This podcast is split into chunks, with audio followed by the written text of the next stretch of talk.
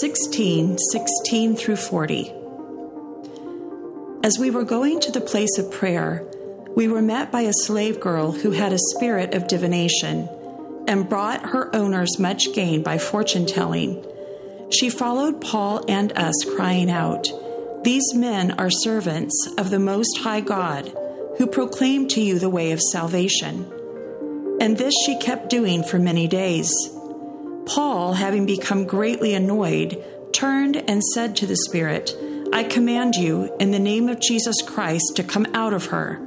And it came out that very hour. But when her owners saw that their hope of gain was gone, they seized Paul and Silas and dragged them into the marketplace before the rulers. And when they had brought them to the magistrates, they said, These men are Jews, and they are disturbing our city. They advocate customs that are not lawful for us as Romans to accept or practice. The crowd joined in attacking them as the magistrates tore the garments off them and gave orders to beat them with rods. And when they had inflicted many blows upon them, they threw them into prison, ordering the jailer to keep them safely. Having received this order, he put them into the inner prison and fastened their feet in the stocks. About midnight, Paul and Silas were praying and singing hymns to God, and the prisoners were listening to them. And suddenly there was a great earthquake, so that the foundations of the prison were shaken. And immediately all the doors were opened, and everyone's bonds were unfastened. When the jailer woke and saw that the prison doors were open, he drew his sword and was about to kill himself, supposing that the prisoners had escaped. But Paul cried out with a loud voice, Do not harm yourself, for we are all here. And the jailer called for lights and rushed in, and trembling with fear, he fell down before Paul and Silas. Then he brought them out and said, Sirs, what must I do to be saved? And they said, Believe in the Lord Jesus, and you will be saved, you and your household. And they spoke the word of the Lord to him and to all who were in his house. And he took them that same hour of the night and washed their wounds. And he was baptized at once, he and all his family. Then he brought them up into his house and set food before them, and he rejoiced along with his entire household that he had believed in God. But when it was day, the magistrates sent the police, saying, Let those men go. And the jailer reported these words to Paul, saying, The magistrates have sent to let you go. Therefore, come out now and go in peace. But Paul said to them, They have beaten us publicly uncondemned men who are Roman citizens and have thrown us into prison. And do they now throw us out secretly? No. Let them come themselves and take us out. The police reported these words to the magistrates, and they were afraid when they heard that they were Roman citizens. So they came and apologized to them, and they took them out and asked them to leave the city. So they went out of the prison and visited Lydia and when they had seen the brothers, they encouraged them and departed. All right, all right, all right. What's going on? You guys doing okay this morning? Man, that was good, good music, good worship, lifting our soul in songs and hymns, uh, and just rejoicing and praising the Lord together. It's important. We're coming back to that. All right, we're coming back to that. Um, but I, I, I found something funny. The title of my sermon this morning is "What to Do When You're in Prison." Okay, uh, because we're looking at this moment where Paul and Silas are arrested, and we'll ask the question, is it fair, and all that kind of stuff. But I caught a typo this morning, and I had to make sure I caught uh, our guys back at the computer to make sure they had adjusted it, and they faithfully did, and I'm thankful for them. The typo, instead of write, writing out in my title, What to Do When You're in Prison, my title actually read, What Do Do When You're in Prison. And I thought, you know, not only was that a typo, that might have been from the Spirit of God because that is truth right? Um, our life is full of dark places that really are doo doo. This, this is not the way it's supposed to be. And uh, we're going to be talking about how we respond in those moments, seeing from this beautiful story uh, an example for us of somebody who's drunk deeply, or two guys who've drunk deeply from the gospel, who've experienced the beauty of Christ in their lives, and when they are in a dark, dark place, they know how to respond. And so uh, th- this story is part of Acts. That we, we've been hitting Acts, we've been talking about Acts. There is a sense in which, as we preach through Acts, there is kind of one consistent theme that just kind of gets echoed, or two sides of the same coin that keeps getting echoed. And all the way through, we're kind of here. And, and part of the reason this is a good book for us as a church to wrestle with, as, you know, we, we dealt with COVID, right? And COVID, like, in, in some ways, we're still dealing with it, I get it, but, but that, that two years was just so bizarre as we try to figure out what it looked like to live on mission, to love our city, to be part of the, the, the family of faith. We went through the whole, ser- you know, the, the, the, first period where we just couldn't even meet, and then got into this whole period where, you know, doing stuff in the city like we'd done the past, loving our neighbors became hard. All these things became difficult. And then we kind of moved into this phase of, okay, now we're looking at building a building, and things are really rolling. I know you're not hearing stuff all the times, but we got even more good news. Stuff is going great. Uh, it's just, we are now at the mercy of builders. And if you're not paying attention, if you don't know anything about what's going on in that world, the answer is everything is slow because they are also busy.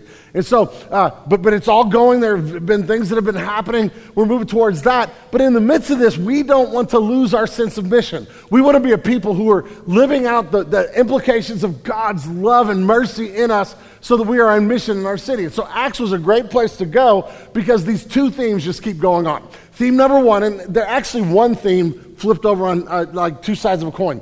Theme one is the absolute victory of the gospel that the gospel will, because God has mandated the gospel will go to all nations, to all peoples, and that the preaching of the gospel, the proclamation of the gospel, will be effective for the saving of God's people. And that people are uh, people from every tribe, every nation, every people on earth. We talked about this last week when we wrestled with the Macedonian call, this beautiful moment in the story where Paul and Silas were on this journey, and, and a, a vision of a man appeared that said, Come over here to Macedonia, which is modern, the northern part of modern day Greece. Come over here and help us. And because Paul was compelled to go to the nations and do this in obedience to God, he, they hopped on a boat and went over, and now they're in the city of Philippi um, preaching Christ.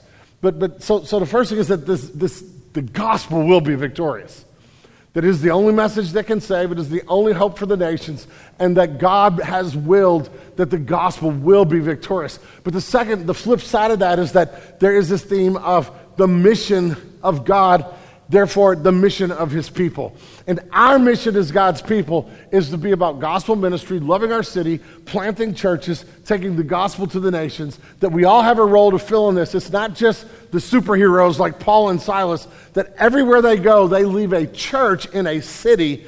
And when Paul and Silas move on, this is important when you read Acts, when Paul and Silas move on, there is a community of faith who now are doing the mission of God, living out the implications of the gospel in their city. Paul and Silas will leave Philippi at the end of this, but the gospel has not left with them. The gospel is in, embedded in these people, right? So check this out. We, I'm going to, you know, I got my cool little laser pointer, okay? I was pointing at my daughters this morning over here, and they're like, What is that, Dad? But I got my, and, and, and hopefully we have a map here. Well, we started, so this is the second missionary journey. The story in Acts is of Paul, the apostle, with first Barnabas and now Silas traveling in this area of the world, going from town to town to town, preaching Christ, preaching the gospel, going first to the synagogue, the, the, the place of worship for Jewish people, and then going to the secular marketplace, preaching Christ People come to believe in Jesus, so he plants a church, and then he normally gets beat up. And then he goes to the next town. That's kind of what's happening. And so uh, they have left, they started up here in the city of Antioch in northern Syria, this, this beautiful, huge, growing church that was a missionary church. And they started following the, the path of the first missionary journey, which was, uh, we've already talked about in several sermons here in Acts, where they went through what is modern day Turkey here, preaching Christ. But then last week we learned that they continued up this direction And Paul wanted, first of all, to go to Asia, but the Holy Spirit forbid them. We don't know how, but the Holy Spirit told them no. Uh, and then they wanted to go north to Bithynia, but the Holy Spirit told them no. So they get over here to this coast and really don't know where to go. And this is where Paul has his vision. So they hop on this boat, they travel to what is Macedonia, modern day Greece, to the city of Philippi, which is right here. It is a Roman city, so this is our story today, is in this city of Philippi. Uh, it, it is a Roman city in Greece. It was named after the ancient king Philip in uh, Philippi, uh, in, in Macedonia, Philip the Macedonian, who was the father of Alexander the Great. Uh, he actually founded the city, and now we are about 350 years later, and this city is a major urban uh, center of commerce and trade. It is a very wealthy Roman city, uh, actually, a part of a Roman colony that sits in uh, this, this region of Greece. And uh, as the sitting superpower, this city is super important. And Paul and Silas land here. And what we learn in this story is that there are three types of converts. Now, this is not the bulk of my story. One of the, the, one of the challenges when you're preaching through a narrative like this and wrestling with the different ideas is that you could, I could choose six or eight themes in the text to really focus in on. Uh, we're going to talk very specifically in a minute about Paul and Silas in prison. That's where we're going to land for the most part. But I did want to pause here and notice this because this is important in the story. That in this text here in Philippi, we have Paul's preaching and Silas's preaching and ministry having effect, the advance of the gospel, the victory of the gospel. And the church in Philippi is way more than what we read in the text. But Luke has chosen to point out three very specific people, representing, I think, three types of people, and the way the gospel has reached them. Okay, so, so, so the first we, we looked at last week was this lady named Lydia. She is a uh, she is a, uh, from Asia, from the part of the world that was where Paul wanted to go across the ocean. But she is a fashion designer. She is a wealthy woman of means who is in the fashion world. She sells purple. That's what the text tells us. Well, that's a little, little hint to say she is selling clothes to the rich. Okay? And so uh, she, she would work on Madison Avenue. She would be a person who was in the fashion industry. She, you know, she, she would be a wealthy person uh, she had moved to Philippi probably because it was a much more wealthy place to sell her goods. And so she's doing okay there. But she had, she had become come to believe in the one true and living God, uh, embracing ideas that came from Judaism. We're told that she's a God-fearer. What we have in this woman is a religious seeker. She is a person who is has some religious background, some religious story, uh, some connection with either the, the Old Testament story or, or the Bible itself. Uh, uh, or and, and, she is seeking she is curious about god about religion she is meeting with a group of, of jewish people uh, near the river where she is gathering to pray and worship the one true and living god she is a jewish seeker and what we see paul doing is showing up with her and these other people there by the river um, what, what the text is actually telling us in story form is that Philippi, while being a huge um, urban center in the ancient world, there are very few Jewish people living here because there's not enough people to form a synagogue. So the few Jewish people, very specifically, it's a group of Jewish women, are meeting um, on like near a river for prayer and for worship and praise and things like that. They're just a small band of people. And Paul comes and he opens the scriptures and he reasons from the scriptures that Jesus is the Christ. And, and God opens her heart to believe because Paul takes the Bible that she's reading, enters into her seeking, and shares Jesus through the scriptures. That is one way that somebody is reached. And, and really, today, if you have friends, like, like some of you, this may be your story. You came to Jesus, you were seeking, you were searching, you were, you were wrestling with things of faith, and somebody brought you to church, somebody opened the Bible and prayed, somebody led you in a Bible study, or you joined a Bible study, and it was through the process of being involved in, in religious activities and services that, that you came to faith in Jesus as a religious seeker. The second person we see in the story, though, is, is somebody who's radically different. She is a broken outcast. We meet a slave girl who's got a demon. We'll talk more about that in just a minute. Her, her, her life is broken. She is, first of all, she is a slave. She is demon possessed, which means um, she just has like no control of her own brokenness at all. There is no hope. She is being used and abused by her owners, we see in this story, to make money. We're told that she has a spirit that allows her to do fortune telling, which means people are coming to her to see, like she's become a, a traveling circus, and people are paying money to get their fortunes read, to have her, you know, open her crystal ball or whatever it is she's doing, and, and figure out, you know, through the spirit of divination, uh, what, is, what is happening. And, and uh, the, the history of the world at this point in time tells us that when you had a slave person like this, there was often um, hallucinogenic drugs that they would give to the person to, to con- make sure they continued in this state. They would sometimes end up foaming at the mouth and just being insane. But it was, it was like a freak show, and she was a broken outcast. And what Paul and Silas do with her, they command the demon and come out. But here, here what's going on. They enter into her brokenness and give her redemption and, and give her uh, a way out. There are some people in our culture where their story is not that they're not a religious secret. They, they are dealing with deep addiction, deep pain, deep struggle, deep poverty. They've been abused, they've been mistreated. Uh, they, they may have been sexually abused by somebody, and their life is just a hot mess. And, and for those people, standing, bringing to a Bible study would be great, but often with those people, what we need to do as a church as we live on mission is figure out ways to enter into their brokenness, love them in the gospel, give them hope in the world. Sometimes, yes, do, do um, exorcisms maybe, but at the very least, we are giving people a way out, a way for a new start and a new day. But that comes with presence and being involved in their lives. That's the second person. The third person we meet is the religious skeptic, the Roman jailer who probably was a Roman soldier at one point in time, who now has a post. At this point in time in, in the history, uh, most of the time when you find a jailer like this, what you are finding is somebody at one point in time who was a Roman soldier who had served well, and as a retirement gig, they would be given a very, very beneficial, prosperous job of overseeing a prison and just making sure that, that the prison, prisoners are guarded and taken care of. And so this, this guy's a Roman. He has no interest in spiritual things. He has no interest in God. Uh, he, he is, um, you know, his alliance is to Caesar. His allegiance is to Rome. He is for, he is for um, the Roman government. He does not start this story having any interest. In fact, he enters into the persecution and the skepticism. He is part of harassing and hurting Paul.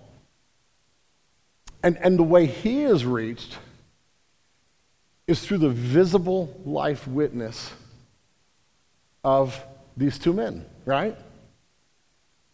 Paul and Barnabas are not opening the Bible. They're not trying to deliver this guy from a demon. They just sing and pray in the midst of their suffering in front of this man, and that's what catches his attention. And for some of us, some people in our culture, if you said, hey, come to a Bible study, they're not going to come to a Bible study. But all of a sudden, we go through hardship, we go through darkness, we go through suffering. And the way that people who love Jesus walk through these moments becomes a visible witness in the world that is shocking and often upsetting to them. They don't have a category for it. And, and, and that's what happens. That's what's beautiful in this story is that that these three people are reached through different means, but it ends in this, this Philippian jailer who comes to faith in Jesus, his whole family, because of the visible witness. You may sit here and go, I'm not the person who can do a Bible study. I'm not the person who can, can lead, you know, a, a, discussion, all that kind of stuff. But maybe you are the person who loves broken people and can figure out ways to step into spaces to care for people who are going through addiction and struggle and, and hurt and financial disaster and homelessness and all that kind of stuff. Maybe you're that person. And we need people whose witness for our church will not necessarily be standing up here and preaching or leading a community group. They will just love the broken people of the world and they will step into those spaces and help us as a church to do it. And there are other people in the world that you know that are, have just put up their their noses and have no interest in, in Christianity or spirituality, but sometimes it is the way we live our lives before those people that will catch their attention. That's, that's what's going on in Acts, and that's what's, what goes on in, in the church. And God uses all three of those means to reach people for Jesus so their lives will be transformed. So let's just check out the story. Let's just look at and see what happens. Uh, we're told in verse 16 that they're going to the place of prayer. So if you have if you don't have your Bible open, grab it, open it so you're kind of following along. I'm going to roll through the story. Verse 16 tells us uh, they were going to the place of prayer. In fact, so so what's happening is that they are continuing this gathering, this coming together with the people of God, probably by this river, just like, like they had been doing where Lydia was reached. But they're also finding ways to preach to non Jews in this city.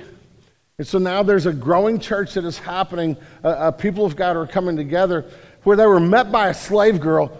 It says, who had a spirit of divination. The word spirit of div- divination right there actually means she had a python spirit. How, how about that? It's a snake girl, okay? How many of you are like, I want that in my, like, you know, uh, she has a python. Now, where does this come from? Well, the, there is this whole Old, Te- Old Testament, it's not Old Testament, Greek mythology story of the god Apollos who um, uh, is the God of, of seeing, okay? It's part of what he is. He, he gives oracles. And there is a dragon that fought Apollos, and Apollos tamed the dragon and turned it basically into a python. And now that python is at his bidding. And in the ancient world, what we have is people who have this spirit. We're told uh, that they have the spirit of the python. Uh, there's this whole story, like that is part of this, that is the Oracle of Delphi. Like, you can go look that up, okay? You may have, like, I heard that somewhere. But it's this whole thing where now they believed that, that Apollos, with the spirit of Python, gave people the ability to fortune tell, tell the future, um, to, to, to, talk to spirits, and to, all the stuff that we would say, you know, we're going to go down and see, like, um, you know, this, this madam in Beale Street somewhere, right, who's got a fortune telling shop. That's what's going on here. She's got this, this spirit. And, and we're told here that they think it's just some weird part of mythology. Paul and Silas see it for what it is that there are times, hear me, church, lovingly, there are times when things are going on in our culture that are part of mysticism and spirituality and things that are going on that, that are connected to uh, fortune telling. And the Old Testament is clear to forbid these things.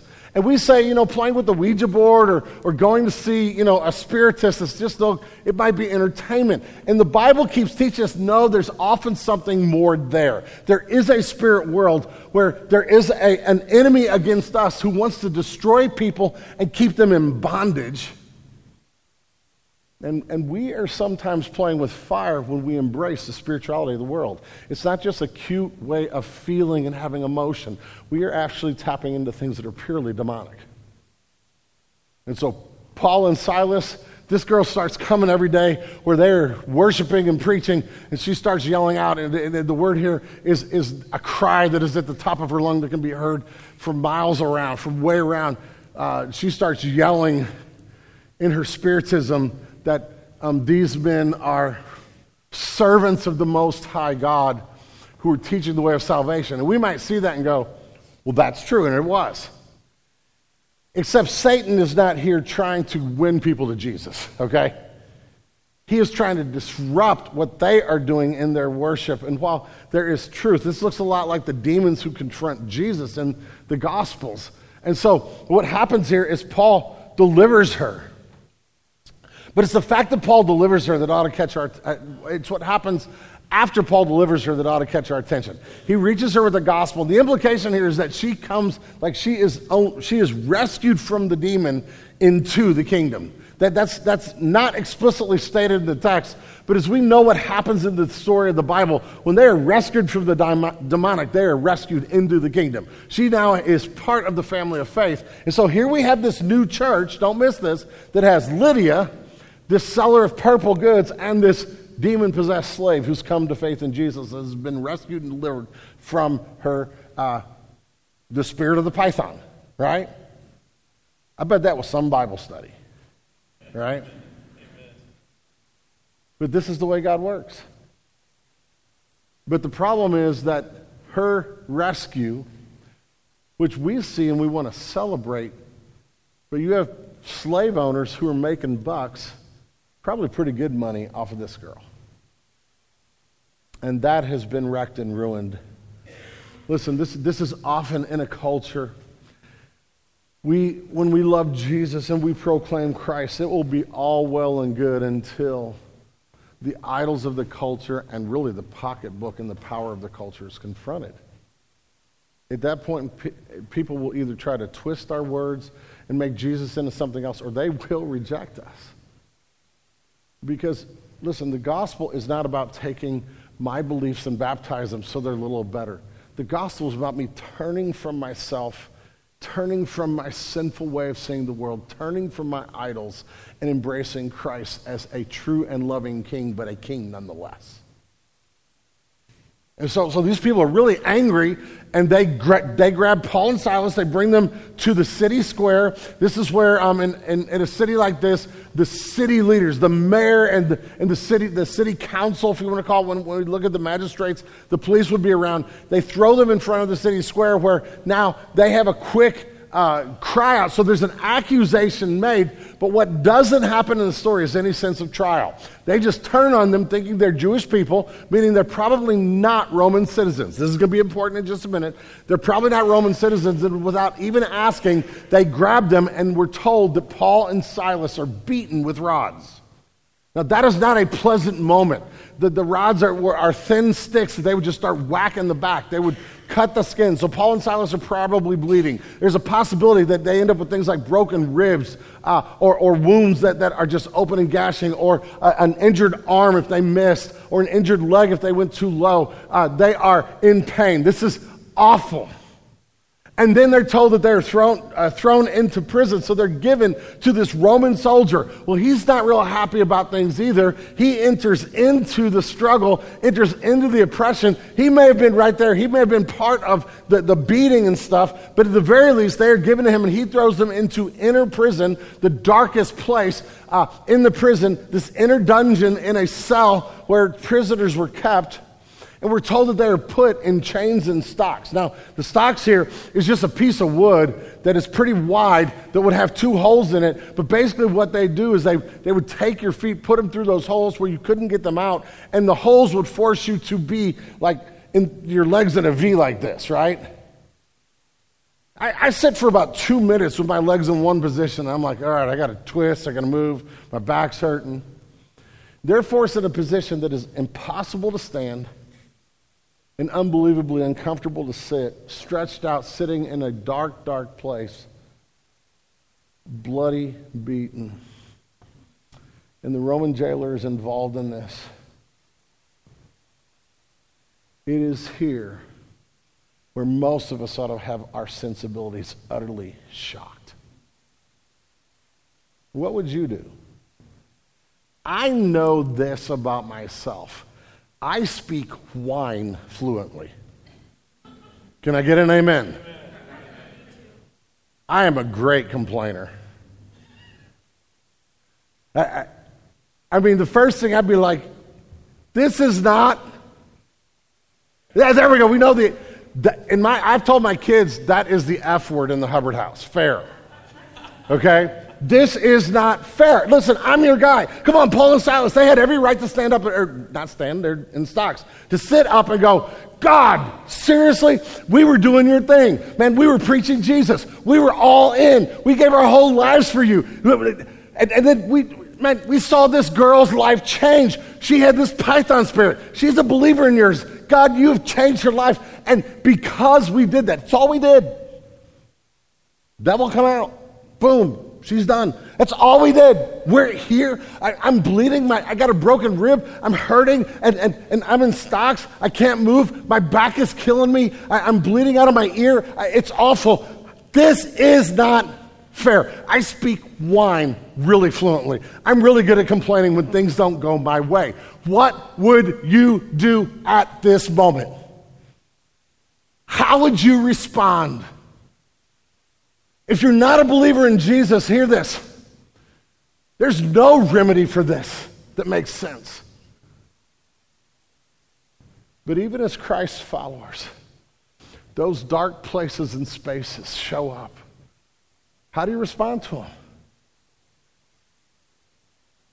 What we see in Paul and Silas is something that is rich and beautiful. Look at this.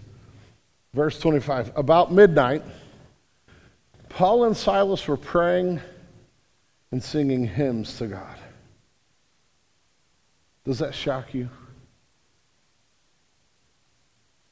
Does the fact that the, the visceral response to this kind of darkness for Paul and Silas is to, from a Philippian jail, from the darkest place you could possibly be, and they're there because they were faithful to Jesus, that their response is to be singing their heart song and praying. And we're told here that the prisoners were listening.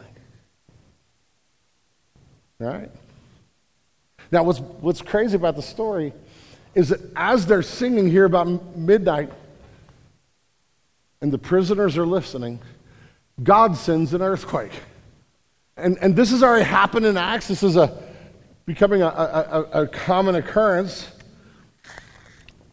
I would love to tell you that here's the moral of the story. Even in your darkest moments, if you pray and sing, God will, will send an earthquake and get you out of this. But we can't turn that into this because we know there's going to be, as we read Acts, there's going to be another imprisonment for Paul that's going to last four years. He's going to get released again, then there's going to another be imprisonment with Paul that costs him his head. Earthquakes don't always come, people of God. They don't always come. So the singing and praying is not their way to force God to be a genie in a bottle to give them what they want. It is a heart response who knows about the sovereignty of God and the goodness of salvation, and they have drunk deeply from the sweetness of Jesus. And so when they are hurting and they are struggling, they sing, they cry out to God. But what, we, what, what I also want you to understand in this moment is that this is not just given to us an example here, it is something that is echoed and shown to us all through the, the Bible. Back to that in just a minute. So, what happens here is they, the earthquake comes and something kind of insane happens. Now, as the Roman jailer starts to see what is going on, he thinks this earthquake has led to the release. And again, I'm going to ask you, what would you do? Um, you know, the, the, stocks fall off your legs, the chains fall off, the door flies wide open. You, would you not, and, and would I not see this as a sign from God that I'm to run? And as the jailer is pulling the sword to plunge it into his heart, because he, this would be an act of like losing prisoners would be an act that would be looked on with shame, and then he would be publicly executed with his family to see. This is a way not to shame his family, to take his own life here. It seems uh, kind of crazy, but the fact is, he was going to die the next day if they were out. And not only was he going to die next day, he was going to die publicly in a way that would have left his family in shambles and shame. If they find him dead on the ground, then there's nothing to do. The family goes on without this shame. He is protecting his family at this moment.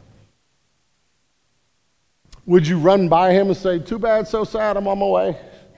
God has opened the door. We, we find Paul and Silas who stay there and say, Hey, nobody's left. But, but don't, don't miss this in a story. We were already told there's other prisoners there. They were not arrested for being Christians. They are not there because of good things, and they are not able to sit there and say, We're here uh, unjustly. They were probably all guilty in some way of whatever they were being held for. What would be going on in that jail that would be so compelling that a prisoner doesn't run when he has freedom? Something is happening in that jail cell that takes the hardened criminal and says, I'm going to choose to stay here and listen to Paul and Silas rather than run for my own freedom. Wow. Right? Wow. And, and here they are. The jailer can't believe it. He just goes, Oh my gosh, oh my gosh, what, what must I do to be saved? Something's going on here. He may have heard them singing. He may have saw them preaching in the marketplace and heard some of the words. Something brings this person to understand that what the, what the slave girl was saying, these men are servants of the Most High God, and they're coming to you with this message of salvation. This, the, the, the Philippian jailer, this hardened Roman soldier, this spiritual skeptic now looks at them and says, that girl was right. What do I have to do? And I love Paul's simple, succinct answer. Listen, that question is a question that every person ought to ask in their life. What must I do to be saved? What must I do to get out of the mess I'm in? How do I deal with the darkness in my own soul and in my experience? What is, does salvation look like? And most of us, and if not in here, your friends and neighbors have answered that question with a self salvation experiment. What must I do to be saved is answered in our culture like this I must live for me. Salvation comes through self actualization, be uh, obtaining all that I want, pursuing my dreams. It is us, people of God, who have the only true answer. And Paul gives it so beautifully believe in Jesus. Believe in Jesus, you'll be saved. Turn from yourself and run to Him. He won't just save you, He'll save your whole family. He was going to take His life to protect His family. And Paul preserves his life and his whole family comes to faith in Jesus. They take them home. And I love what happens in the story. It says that the jailer begins to wash his wounds, that Paul and Silas's wounds. But the, there's the washing of the wounds, and the beauty of the, the passage flips it and says, and then Paul baptizes him, meaning that he may have washed Paul and Silas's wounds, but Paul washes the whole person. Isn't that, isn't that just crazy cool? I love this story, y'all. I love this story. This is the kind of stuff that God does when our hearts are rightly po- postured. Now, the end of the story is kind of weird then. Because the next morning, here comes the police who were involved in beating him up, of hitting him with rods, who show up and go, nah, we've just decided to let you go free. And Paul goes to the jailer who has been in all this. All right, dude, it ain't working that way. That's not going to happen. And, and he says, here's the problem. We're Roman citizens. He had legal rights. Now, what we find in the text is that Paul is a Roman citizen. This means that he could not be, they could not be beaten or thrown in prison without a proper trial. There's no trial. They just make a charge, beat them up, throw them in jail. And so now the city leaders have themselves in a massive pickle. They have significantly violated the rights of two men who are Roman citizens. And Paul leverages this, but it's the reason he leverages I want to get at in the story. And then I want to come back to them in jail. But it's the reason. Because what Paul and Silas are, are not doing is exercising their own rights for their benefit. We as Christians, we live in America and it's a, a, land of great freedoms and rights. And we should be for religious liberty. We should be for the personal rights that we have. But there is a sense in which in the gospel, I also need to figure out there are times where I lay down my rights for the cause of the gospel, right? And so Paul and Silas are not saying, we're Romans, you treated us wrong. What they are doing is they were arrested and dealt shamefully in a shame, honor shame culture they were given great shame, arrested publicly, and beaten publicly, so that everybody in the town is now looking at Christianity going, okay, they're wrong, they're evil, they're bad. And now they come back the next day and they just want to dismiss them privately and say, you need to leave town. And Paul and Silas say it's not going to happen that way. They force a public apology, not so that Paul and Silas would feel better about themselves, but for the the church in that city and the cause of the gospel. They're saying you shame the gospel, and now God has put you in a position where you must publicly, publicly acknowledge what you did was wrong. What they have done is they have set up this church in this city to be left alone. Nobody else has beaten up a Christian for a while in Philippi. And now this church can prosper. They bless this church. So Paul isn't using his rights for his own benefits, but he will use, and this will come up over and over again in Acts, he will use his rights as a Roman citizen to advance the gospel and to protect the people of God and show compassion and love for them. He does it just for his own rights and goodness, but he will use his citizenship and his rights. As Christians, we have something to learn there. And that's a whole nother sermon, and I'm not doing that one this week. But there you go. But what I do want you to see here is the beauty of how Paul and Barnabas, or Paul and Silas, respond here to this moment and understand that there is a steady, steady drumbeat in the scriptures about what it looks like when we go through dark spaces and dark places and hardship in our lives. And what happens is that the, the, resounding, like there are psalms like crazy that speak of this. There are Old Testament passages. There are prophets who respond and call us to respond this way. New Testament passages that tell us that the proper response is worship, rejoicing, singing, praising, and praying. Rejoice always, 1 Thessalonians, Paul the author says to the church in Thessalonica, which we'll hit next week, I think, um, or the week after that. It's the next chapter. Rejoice always, pray without ceasing, give thanks in all circumstances, for this is the will of God in Christ Jesus for you. Do you hear that? Rejoice always, and no matter what comes, keep giving thanks. Because God has you right where He wants you. He's going to use it for your for his glory and your good. Zephaniah 3 14 through 17, a, a, period of history that there was wrought with brokenness and hardship in Israel. Sing aloud, O daughter of Zion. Shout, O Israel. Rejoice and exult with all your heart, O daughter of Jerusalem. The Lord has taken away the judgments against you. He has cleared away your enemies. The King of Israel, the Lord, is in your midst, and you shall never again fear evil. On that day it shall be said to Jerusalem, Fear not, O Zion. Let not your hands grow weak. The Lord your God is in your midst, the mighty one who will save. He will rejoice over you with gladness. He will quiet you in his love he will exult over you with loud singing. Do you hear that? He's saying, sing when it's hard. And when you sing when it's hard, here's what's going on. You are singing, you are just joining a chorus where God is singing too. God is singing over you when you sing in your hardship, when you praise in your adversity, when you see the beauty of Christ and you hold on to Him with all your heart, and you lift your hearts through tears to the throne, and you continue to have a joyful heart of praise.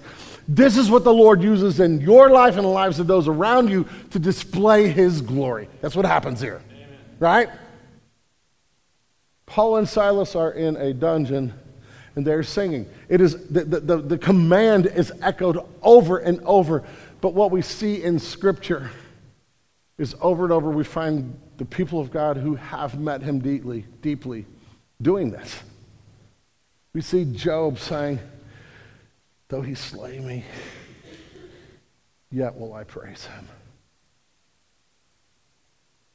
We see songs of praise coming out of Jeremiah and Isaiah's lips as they are being persecuted for preaching and proclaiming the message God has given them. We see David in Psalms over and over and over again praising the Lord out of the darkest and hardest situations. And we see Jesus who endured the cross despising the shame, who for the joy set before him went there for us. We see Paul and Silas here. And then what happens is if you and I were to take a deep dive into church history, we would see people who are burning at the stake, the stake praying and singing.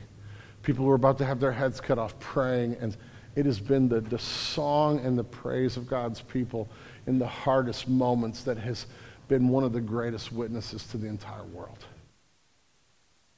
And so we have a few things to learn here quickly from Paul and Silas for today. Here's that, that's setting up and that's just wading us through the story. Here's a couple applications, and they are for today because that day is coming. Hear me. We are the church gathered today. And if we don't do today, if you don't do today, what they are doing in the dark places, you won't have the resources for the dark places to do it there.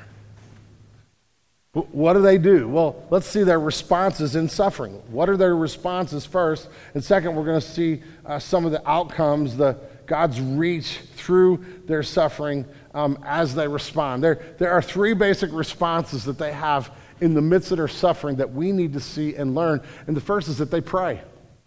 We're told that they're found in prison, in stocks, hurting, bleeding, and what are they doing? They're praying.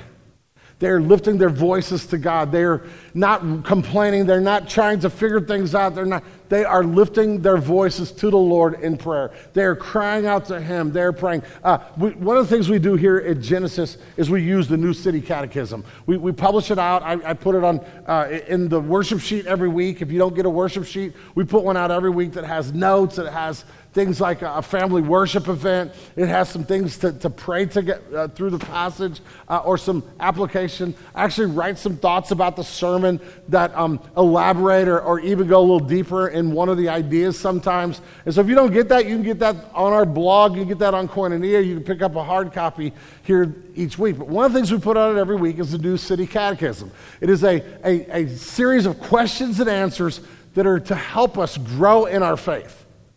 And this week's question that is on the sheet is this Question number 38 What is prayer?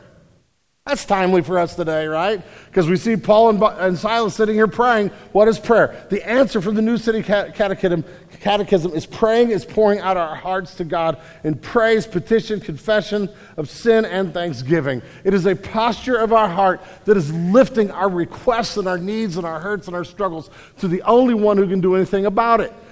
I run to whine. Not, well, not wine, but whine. Although sometimes, you know. What do you, when you're hurting, what is it that you run to? If we are not a praying people here, we will not pray when we're arrested. We will not, we will not know what resources to pray when we're in prison. It's why when we gather, we have to pause. I don't know if you pick up on this, but we are intentional in our service about not just running through our service and having a couple, Lord, thank you, so we could switch the band and, and the pastor. Like I found us doing this early in our church. The only time we would pray in the services was like I got to pray so that everybody ha- every head bowed, every eye closed, so the band can sneak up on stage. And then as I say amen, you lift up and go, oh, how'd they get there? Being intentional here in Vanita's prayer, did, did you not connect to that? Did you not feel the beauty of that moment? We, we have to be a praying people so that when people in our congregation are in this spot in the dark places, prayer is the first and easy response. They were praying, Be anxious about nothing, but in everything by prayer and supplication with thanksgiving, let your request be made known to God.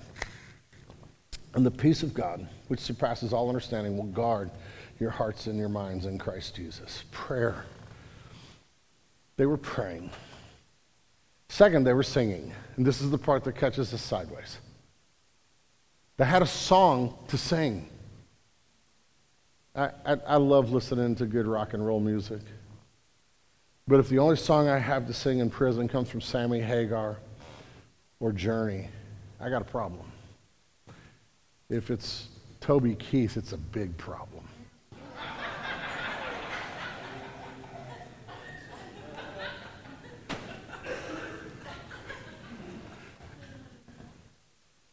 We have to have the music of our heart that will lift us in these times. And, and so we need to learn from Buddy, right? The greatest way to, set, to spread Christian cheer is singing loud for all to hear, right? I, I mean, we come together, right? You, you, you, caught that. That's Buddy the Elf from Elf, except I, I switched the word a little bit, you know. Uh, it, it's important when we come, listen, our band is up here. There, we're so blessed with, with godly worship leaders and a, a great band who um, lift us to the throne every week. And, and then we sing, and we're not, they're not up here to do a concert for you. Okay? They're up here so we sing together. You notice we don't do a whole, like, a whole lot. I can't remember last time we did a performance piece, a special music. I'm not saying that's wrong. You went to a church that had special music. I'm not saying that's wrong. We just we realize that we need to be singing. This is the command in Scripture that we should sing. It's over and over again. Psalm 40 says, "Sing a new song." Make melody in your heart. Lift your. Uh, in, in uh, uh, Ephesians, it says, that, that we're to be filled with the Spirit, speaking to one another in psalms and in spiritual songs, making melody in our hearts to the Lord. That singing is part of the Christian response to the brokenness of the world, and that we come together and sing. And, and what singing ought to do is it ought to draw in our voices, okay? I watch some of you, and this is what it looks like.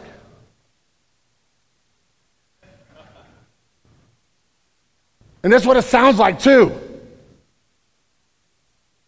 We're really good about hands in pockets, and I'm not going to be engaged. What we need, we need to be pulled in. We need to get where we move to the elbow movement, right? This stuff. And maybe, maybe, maybe you'll start feeling comfortable carrying the TV, right? And now, now you're singing a little louder, like Buddy the Elf, and, and maybe, maybe you move from carrying the TV and, and you move up a little bit to uh, the uh, Mufasa, right? And, and, maybe we move from Mufasa to goalposts. Okay? And there's goalposts like this, like I'm going to school and I have my hand raised, and sometimes it's just one hand, sometimes it's two. And if we get really excited, we can go one finger. Next thing you know, we're, we're ready to do village people, right? Or Rocky, okay? But hear this. I'm not saying everybody needs to lift their hands. It's, it's a good idea to feel drawn in. We need to, like, if we're not singing together and really lifting our hearts and letting the music we sing in bed, it's, it's so important. If we are not doing it here, people, we are not going to do it in these places. If we don't have a heart song to sing, then when our lives are hurting, we don't have the resources that God is giving us for the dark places. Paul and Silas had a song. And so, so their responses are singing and praying, and third, mercy. Mercy. This is big in the text. The guy was part of beating them up. He was about to plunge the sword into his heart. I, think I'd have kept my song going and let him die so I could get out. It'd have been easy for Paul to say nothing and walk his way to freedom. But people who have met the gospel, rebels who have had the blood of Jesus poured out, will look at even the people who've abused them and echo the words of Jesus Father, forgive them. Father, forgive. The, the, the fact that Paul and Silas saved the life of this man is an act of sheer mercy. He didn't deserve it. Yet, that is an expression of any understanding that when I'm in the darkest places and the hardest moments, it may be, it may be that God has chosen to give me cancer or allow cancer. It may be that God has chosen for me to go through the loss of a loved one. It may be that this dark, dark, hard moment is God's amazing grace in our lives to draw us to our knees to help us find this song. But on top of that, more importantly, so that we live our lives before a watching world and have a hope and a love for others that doesn't make sense. I watched this. I literally watched this in the last two months with my father in law who was heading to his last breath, and every step of the way had a song in his heart, a joy, a prayerful joy, and he just rubbed off on everybody who came in the room. It was beautiful. And for some of the people who were there, they did not have a category to make sense of what was happening there. Church, that's us. That's what's happened in the story, that's us. And what, what happens here is that in that, God meets us, He loves us, there is His reach that will reach me, his reach that will reach the church. Paul leaves here. Can you imagine this church meeting when Paul's out of prison? Now, the church is no longer being shamed. He goes and meets at Lydia's house, which is where the church is now meeting. The first church in Philippi is meeting at this woman's home. And he goes in there and says he encouraged the brothers. Not he went to be encouraged. Paul, you're doing great, man. I can't believe you hung. Do you realize how encouraging this singing praying, mercy giving people as they have baptized into the church the Philippian jailer who's meeting in the church with them there. Man, what a story. But what a call. Where are you at today? Are you in a dark place? We're going to sing here in a moment. You need to sing. Do, do you need prayer? Don't, don't do this silently. Come find us. We'll have people over here. Call me. Let's, Let's pray, but, but are you praying? Are, are you lifting your heart? If you're in a good place, are you singing and praying so that you're ready for this moment? And are you, you prepared to look at even the people who've wronged you and treat them with grace and mercy that reveals the grace and mercy of Jesus in you? You, if you're here today and you're a follower of Jesus, you're a rebel who has run hard away from God and he has pursued you and loved you. And so, We'll close with this as the band comes up. We're going to celebrate communion as a reminder of what it took for Christ to forgive us. John Bunyan was a preacher of the gospel in England. He's known for writing Pilgrim's Progress, which is one of the top two or three most read books outside of the Bible in all of history. John Bunyan was preaching Christ in England when there was a lot of turmoil about what was acceptable and not acceptable for people to preach. And he got arrested and he was put in jail for 12 years. He spent 12 years in prison for preaching Jesus. As he was being taken to prison, his wife went into premature labor and lost a child. He had another daughter who had an accident who ended up blind because of it, and he was not able to care for them financially because he was in prison. And from there, he wrote Pilgrim's Progress. But he wrote a lot of other things. And one of the things he wrote was, was a, a journal on his imprisonment. And in this journal, he has this poem I am indeed in prison now, but body, in body, but my mind is free to study Christ. And how unto me he is kind. For though men keep my outward man within their locks and bars, yet by the faith of Christ I can mountain higher, mount higher than the stars. Their fetters cannot spirits tame, nor tie up God from me. My faith and hope they cannot lame. Above them all I shall be. Lord, help us today as we are singing here in just a minute. Some of us today need a song in our heart because we're in a dark place. Give it to us. For the rest of us, draw us to this moment. Remind us when, like, don't let this just be for today. Week after week, help us come in here ready to hear, ready to pray, ready to sing. Lift our voices and let us be a people who love to have a heart song. And may our witness to a watching world be visible because our response in the dark moments is a response of people who have drunk deeply from Christ and tasted his beauty. In your name I pray. Amen. We're going to invite you to sing. And Kirk's going to lead us through our time of communion here in just a minute. We'll come participate in what Christ has done for us. Church, we're um, at a place in our service where it's time to respond to what we've heard. We believe that there are at least three responses. First, we respond through our giving. And when, when, we when we take an offering here at Genesis Church, if you're visiting with us, this is this is not for you. This is an opportunity for our church family to give something back in response to what they've been given. Second, we respond with singing and with worship, and we're going to do some more of that in just a moment. But third, we respond by taking communion, by taking the Lord's Supper, um, and remembering the sacrifice that Jesus made on the cross and the, and the night before his death when he gathered his disciples and they broke bread and he told them about how that bread represented his body and the wine his blood.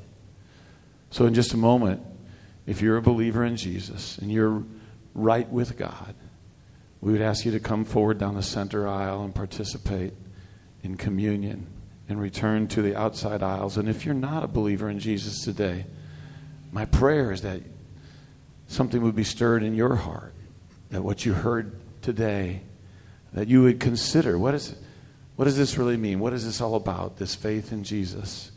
And at the end of our service, We'll have someone right over here, as Mike mentioned. If you would come forward and, and just visit with them, you may have questions, you may have uh, doubts, uh, but please don't leave here. If you feel that tug on your heart, speak with someone over here. 1 Corinthians says this in chapter 11, verse 23 For I have received from the Lord what I also delivered to you, that the Lord Jesus, on the night when he was betrayed, took bread.